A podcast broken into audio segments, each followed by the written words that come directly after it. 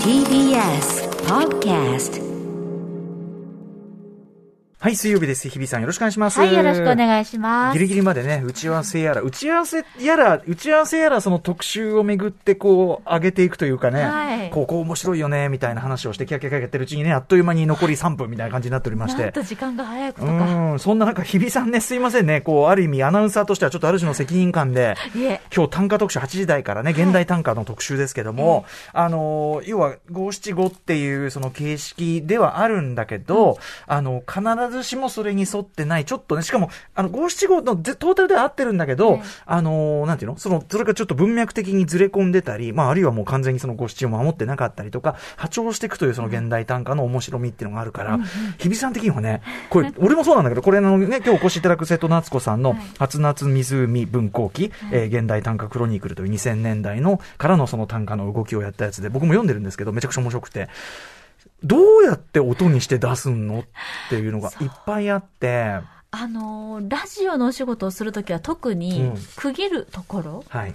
っていうのの、はい。を特にセンシティブに私は読み上げるときですね。はね大事ですよね。喋ってるときはごめんなさい。どももなんかこんなところいっぱいあるんですけど、うんうん読み上げるってなると、文字をやっぱりはい音声にするってしたときに、うん。すごくこう区切るところであったりとか、リズムっていうのはとっても一応私の中で考えながら、複雑に思いながら読み上げてるんで句点、すね。当点のみならずですよね、ある意味ね。そうそうそう、意味を、意味とリズムっていうのは。うんうんうん。で、今回、うん。短歌を皆さんにこういったラジオを通してお伝えする、お届けするにあたり、はいはい。どこで どのように切って、この言葉のイントネーションはどこなんだろうかっていうのを今ですね、小川さんと一緒に必死にやってたんですけど、探り探り、ね。探り探り。ただね、これあのー言っちゃえば、この現代短歌においては、そうやってもう波長なんかしてるぐらいですから、あの、決まった、こうでなければいけないというような読みの、そういうのもないみたいなんですよ。ね、そう。ということでいいんですよ。いいの？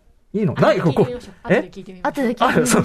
心もとな。この段階でそれ心もとな。ちょっと新概念です、私の中で読み手としての。うん、だし、でもそれぐらい、やっぱりその今の短歌詞の表現っていうのが、うん。その、なんていうかな、我々が思ってるような、あれをはるかに、こう、なんていうかな、境界線も超えてるし。そう、なんか短歌とかって、なんとかの、なんとかなんとか、なんとかの、なんとか歌い上げるみたいな、こう、ごめんなさい、いろいろ混ざっちゃってる。さすがにそのね、あのーそうだよね、えその、古い感じじゃないんだろうなと思って、ええ僕の母もね、あの、うん。ずっと短歌やってて、あの、もちろんその、とお年寄りなりのね、あれだけども、あの、やってたりしたんで、ええなんだけど、さらにそれがね、こう、いろんな表現、そのさ、形式もさることながら、ええ。僕やっぱ内容とかも、え、こんなこと歌っていいいいんだっていうか、でも考えてみたらそうだよね。別に決まりなんかあるわけないよなっていう、改めてそれをね、思ったりなんかして、ちょっと8代楽しみですけど、ただ、読み方ふ、アナウンサーとしてはそのね、やっぱプロとしての教授の部分もあるから、ええそう、字数の制限があるから、他にもいろいろルールがあるかと思いきや、真逆だったっていう読み方に関しても、ちょっとごめんなさい、探り探りやらせていただきます。うんというような不安を抱えながら、なんですけど、あの、短歌特集ね、8時台、非常に楽しみにしている人もいるそうです。はい先に読んじゃおうかな。はいえっ、とね、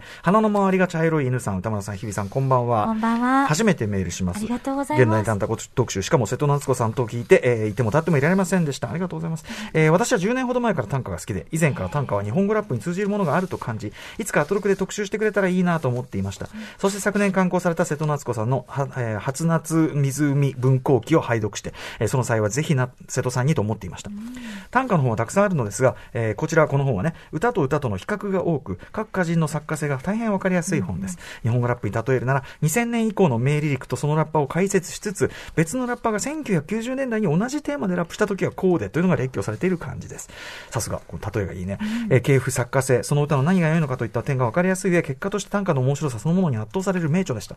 感動した結果、自分でも短歌を読むようになり勉強中です。うん現代短歌特集をついにアトロクで、えーしかも瀬戸夏子さんと聞いてもうどう聞かせそうです。楽しみにしています。という花の周りが茶色い皆さん。一方、こんな方も、えー君に降る雨はいつも輝いているさん。えー私はこのラジオを恨んでいます。私は40を過ぎた頃から短歌の世界に入りました。少しずつ実力もついてきたなと思っていました。雑誌の投稿でも何度も入選し、よし本腰入れて短歌を極めようと、えー考えている。そんな時、ふと耳に入ったアトロク。この番組ね。それからの数年間は短歌そっちのけで アトロクを録音し、それを何度もリピート再生する日々、短歌を紡ぐ暇がありません。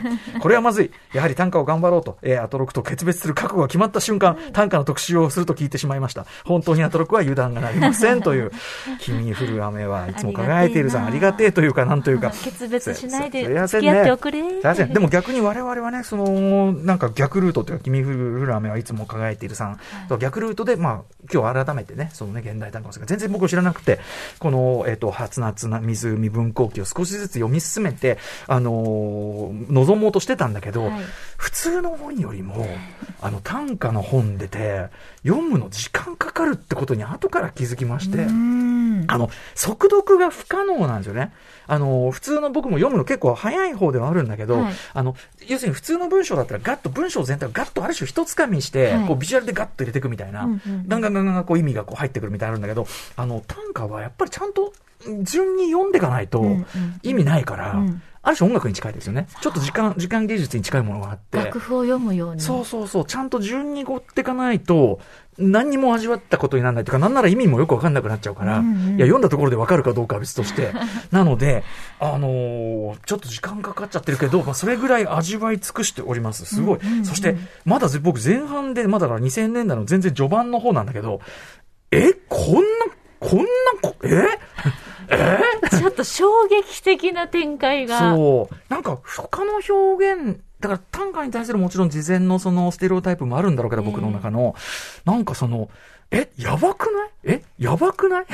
これやばくない？ここの人やばくない？とか、ここれ、え、これいいの？とか。うんうんそう、なんかね、ちょっと、なんか、思ってる以上にもうん、自由が過ぎる部分があるから、うん。わあっていう衝撃がやっぱり多いですよね。で、あの、先ほどもね、あの、でも、花の周りが茶色い犬さんおっしゃる通り、確かにそのラップ書くときも、そのリズム、もちろん音楽のその形式の中、一つの小説の中、そしてリズムの形式の中に、もうどう当てはめていくかっていうところで、あの、型があるようでないような、でも、やっぱりある種その、耳に響かすその韻律というところでは、あれがある。でも、それを波長する瞬間もよしとか、うん、みたいなところで、確かにそうかもしれませんね。はい。えー確かあの、モメント潤君が、なんか、なんかの短歌の、あれの、あれだよね、審査員かなんかやってなみたいな話もありましたよね。なんかカルチャーニュースで僕情報見た気がするんだけど。うんうんじゃあやっぱり通ずるものがね、だたくさんあるということですね。もちろんそうだと思いますけどね。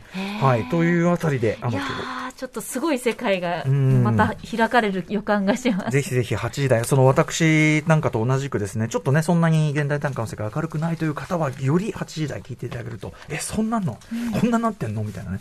ちょっと日比さんに、その読みのね、その、ぷなんか、やっぱそのアナウンサーという職業、はい面白いよね。だから、このフリートークの、この、ここだってさ、はいまあ、アナウンサー的なのと、の、なんていうか、そ、なんていうかちょっとこう、ル今までのルールを破んなきゃいけないわけじゃないですか。そうなんですよ。あの、うんこの前ピンチヒッター代打で来たあの1年生、今うん現1年生の小沢小沢アナウンサー。はいはい。終わった後にやっぱりええあれでよかったのかなってやっぱ言って帰ってきたのがすごく私懐かしくて小。沢くん、この間、あの、ストレートニュース読んでるとこ見ましたよ、普通に。ええああ、小沢くんだ、もうファミリーですよ。だからね、ああ、小沢くんやってるね、みたいな。ええあんまり褒めると山本さんがね、ちょっとむくれるんであれですけど あんまり、ああんまり小沢のことを褒めないでください、みたいなこと言ってましたよ。でもね、確かに確かに。だから、そういう意味では、ええあの、技術をこう身につけ、ちゃんとガシッとやりつつ、その場によっては、こう、殻を破るというかね、一線を越えるルールを超えていく瞬間っていうのはやっぱゾクゾクするものでよ。今日はまさにちょっと8時台はそんなあたり、はい日比さんすいませんが。いえ頑張ってみますどの程度何を守って守らなくていいのか。あの、このね、この企画の仕掛け人でもある構成作家小川あゆさんのこの頼りにならなさ。後で聞いてこれ、みましょう。これでいいんですか？いやー、だと思うんですけど。ちょっと後ほどね、瀬戸さんお越しになってから、ちょっと打ち合わせの時に本当にあのゼロから教えていただけたらと思います。はい、そんな感じで始めてみたい。水曜日アフター？シックスジジャンクション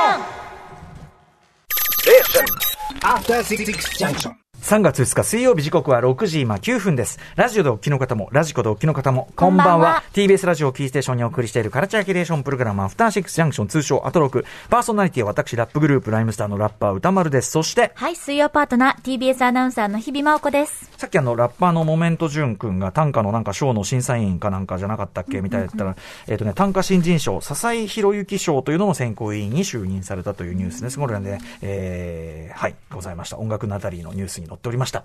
はい。これをなんとなく見た記憶があったので、お話しさせていただきましたという。はい。ということで、えー、日比さん。はいまあ、8時台のことはちょっと置いといてですね。はい楽しみです楽しみですよね、本当にね。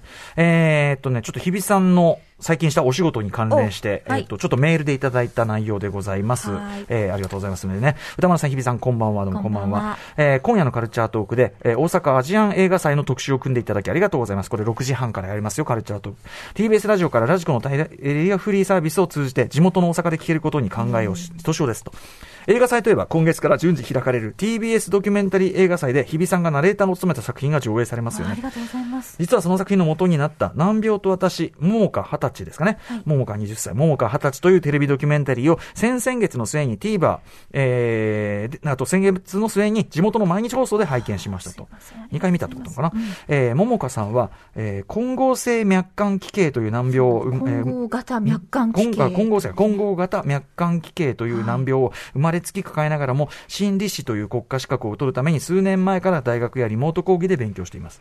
TBS ではその桃岡さんに対して昨年夏から今年の初めまで映像の自撮りをお願いしていました。このように捉えた映像につけられた日比さんの穏やかな語りは、前向きに生きる桃岡さんへ温かく寄り添寄り添っているようで、14年前から桃岡さんへの密着取材を続けられているという方々の思いを代弁しているようにも感じられましたよありが。とうございます。映像の内容から察するに TBS テレビのドキュメンタリー、解放区でいち早く放送される直前にナレーションを収録されたみたいですね。お忙しいところ本当にお疲れ様でした。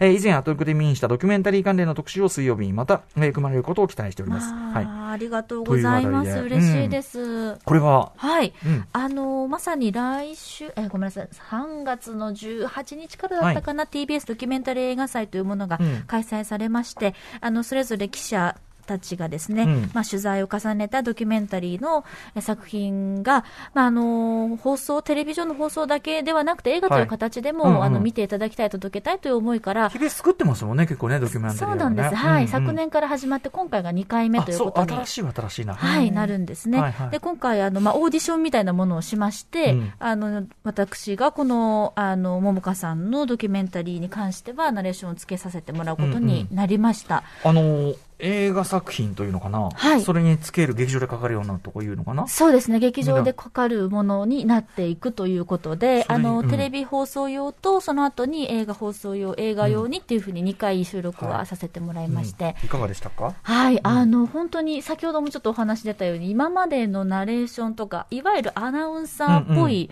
ナレーションとはまた全然違う、あ違う？チャレンジ。だったので、はいはい。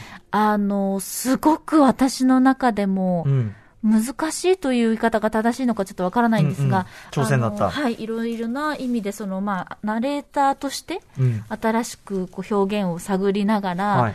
何よりも桃香さんの思いと取材をしてきたクルーの思いというのを、うんまあ最大限に自分もイメージでしかなかったんですけど、ええ実際現場に行ったとかそういうことはしなかった、うんうんできなかったので、うんうんうんはい、でもまただから新しいこうチャレンジをさせてもらって、どんな風に受け入れていただけるかなというのは今ちょっとドキドキしてるところです。ね、少なくともこのメールを送っていただいた方はね、すごく良かったですとおっしゃっていただいて。嬉しいです。本当にこの、こうなったらいいなっていう、寄り添えた、いいなっていうふうには思ってたので、すごく嬉しいです。桃岡さんご本人もそうでしょうし、その取材した、ええ。ね、あの、作り手の皆さんの気持ちの代弁でもあるというのは。え、これはその、普通のアナウンスのええ。あれと、どこが違うんですか？はい、あの、アナウンサーとしてのこう、お話をしてるときに、まあ、どっちかというと、アトロクでは本当実家の気分で話させてもらってるので、こんな感じなんですけど、実家よ。うん。例えば本当にお昼の今日読んでたニュースみたいな時は、まあ、なるべくその、まあ、気持ちを介在させすぎずに、うんうんあの、よりこう、なんていうんでしょうね、壇上から分かりやすうくん。情報を伝えるためのうんうんうん。アナウンスなので、まあ基本まあ、中立というか、そうですね。っていうことですもんね。よりはっきりと分かりやすく、はい。あの、聞いてて文字が浮かんでくる。うんうん。あの、口の動きで何を喋ってるのか、シリアスなのかどうなのか分かるであったりとか、まあそういうところまで意識をしているので、あの、本当にこう、まあある種機械的な、すごく理屈的に、まああの、読み上げるっていうのは一つの、まあ、あるまあ、種、まあ、気持ちとかはね、はい。入れない。まあ、ニュアンスを入れる人はそれは技術として、はいあのちょっといる、ちょっとだけ温度を入れるとか入れないとか、そんぐらいのことであって。そうですね、んんはい。まあ、理解をした上での、あの、立体感というものは意識はしてますけども、ええはいまあ、その感情に訴えかけるほどに。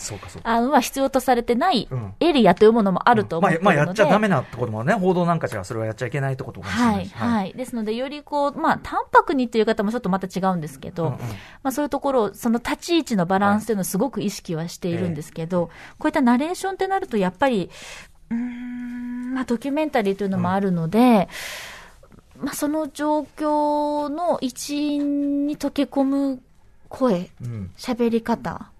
だから本当に自撮りをしてくれている中で、とてもこう気持ちを吐露しているシーンの中に、はい。桃香さんはこう言いましたって言うと、んんうんんはいはい。っ。てなるわけじゃないですか。うんうんうん。ちょっとそのシーンにそぐわない。一方で、桃香さんはこのように言ったんです。っていうのも、うーん、トゥーマッチっていううんうん。うんう、んその間のこう、はいはい。あの、なんていうんです中間点を探りながら探りながら、実際取材されたディレクターとかプロデューサーたちの話を、この時どんなシーンだったのかとか、どんな気持ちだったのかっていうのをすごく探りながら探りながらあの、放送時間のもう何倍も時間をかけてやらせていただきました。その、こう言いました。一つとっても、ちょっとトライしたり、トライアンドエラー重ねるところもありましたか？そうですね。あの、うん、あの、ももちろん同情というものは絶対に違うし、ドラマチックにすることももちろん違うし、かといってね、その、なんていうかね、そうなんです。かといって、こう、突き放す言い方もまた全然違うしっていう。面白い、さっき面白いなと思いました。こう言いましたって、なんか、急に来ると、なんだなんだっていうか、こう、なんだろうね、この、なんか浮いちゃうんですよね。浮いちゃうし、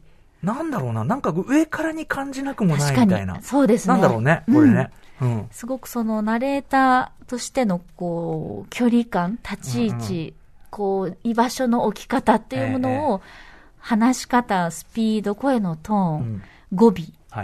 句読点、それこそ、うんうん。っていうところで、いろいろこうイメージを重ねながら、うんはい、やらせてもらいました。映画ってしかもそう、映画っていうかまあ映像作品って、うん。その映像作品の映像としてのリズムとか、はい。その中で喋っているたりとか、その編集のリズムとか、はい。そっちのリズムもあるもんね。本当にそうなんですよね。うん。映像のこうテンポもあるし、その BG の、BGM のテンションもあるし、はいはい。なんでいつもあの他の番組バ、バラエティであったりとか、もうちょっとこうニュースの番組とかのナレーションの時は、私自分の声を半分聞こえるようにして、うんうん。まあこ自分の声をこうイヤホンではうっすら聞こえる程度にしてるんですね。うんうんうん自分の体の響きを感じたいので。はいはい。でも今回はやっぱりナレ、まあ、ドキュメンタリー映画というのもあるので、ええ。うん座席でどうやって聞いてもらえるだろうかっていうのをうんうん。最も大事にしたかったので、はい。もう最大限にイヤホンの音量を上げて、はいはい。その聞き心地っていうものをすごく意識しながはいらナレーションしたっていうのも、ちょっと新しい試みでした。えーああ、そう、はい挑戦だったんですね、これね。そうですねディレクションなんかもあったんですか？こう、例えば監督とか。はい、もうたくさん、まあ、いっぱいガミガミ言うとかそういうわけではないんですけど、ちょっとこうやってみてとか、うんうんこうだよとか、この時はいはいこんな感じだったんだよっていうディテールをうんうん、より私のイメージが膨らみやすいように、たくさんサポートしてもらいました。なるほど。はい。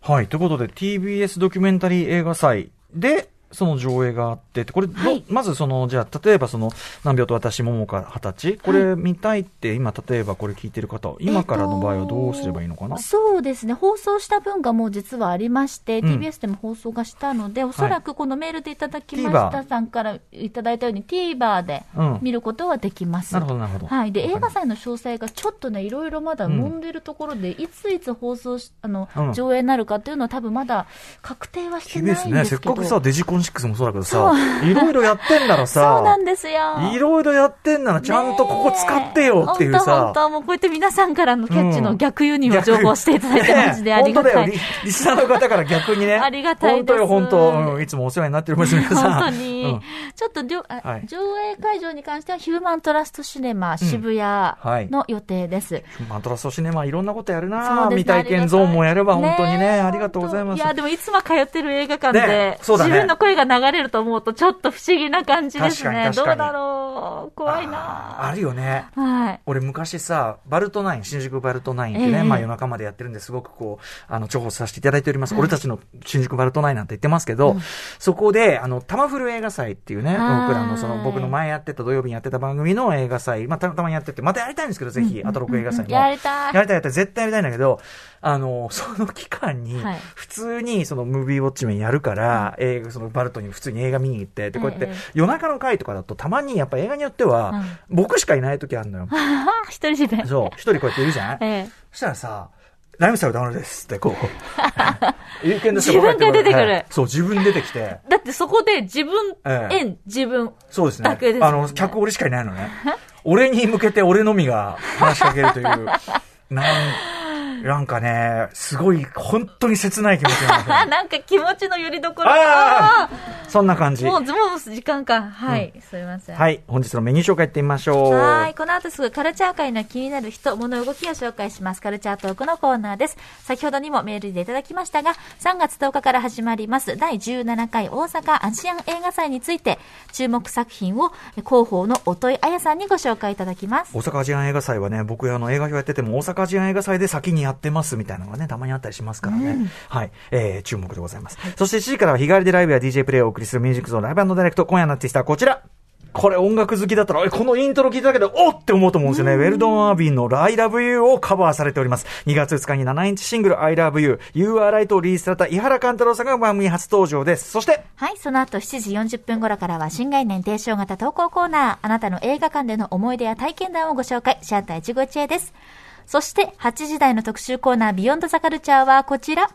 風流ですなぁ。とか言ってお茶すってる場合じゃない今読むべき注目の現代短歌、めっちゃ知りたい特集何やらツイッターやインスタグラム上ではハッシュタグをつけて短歌を投稿し合う SNS 短歌というものが Z 世代を中心に盛んに行われているとか。確かに字数限られてるから向いてんのかもね、確かに。そうなんです。体質は同じなのかもしれませんよねうんうんうんうん。そしてた大学では短歌サークルが次々と生まれているとかですね、短歌が専門ではない出版社から短歌の関連本が次々と出されているとかですね、大手有名書店のシーカ短歌コーナーが明らかに短歌本がせり出してきていないかとかとか、読み手、作り手、プロ、アマ問わず、とにかく様々なところで短歌最高の波がじわりじわりと来ている。そうなんです。いや、もうすでにかなり盛り上がっているそうです。ということで、この番組ね、あの、短歌の話で言いますと、女優、三村理恵さんのね、えー、タンタンカタンという初の歌集について、えー、2020年4月にお話を伺ったりしましたが、今回はさらにちょっとそれを俯瞰した、ちょっとまず短歌、現代短歌の世界、マッピングが我々できておりませんので、えー、ということで、まずマップを描いてみようという特集、短歌には興味あるけど、どっから手何を、えー手をつけていいかわからないという私のようなビギナーに向けた通称、短歌スターターキット本、えー、初夏、湖、文庫記の著者、歌人の瀬戸夏子さんをお迎えして、えー今私たちが読むべき注目の歌人、そして2000年代以降の現代短歌シーンの広くて深いというか、驚くべきやばいというべきか、やばいと言っていいと思う。やばいやばい世界をご紹介いただきます。それでは、アフターシックスジャンクション、行ってみよう After Six Junction.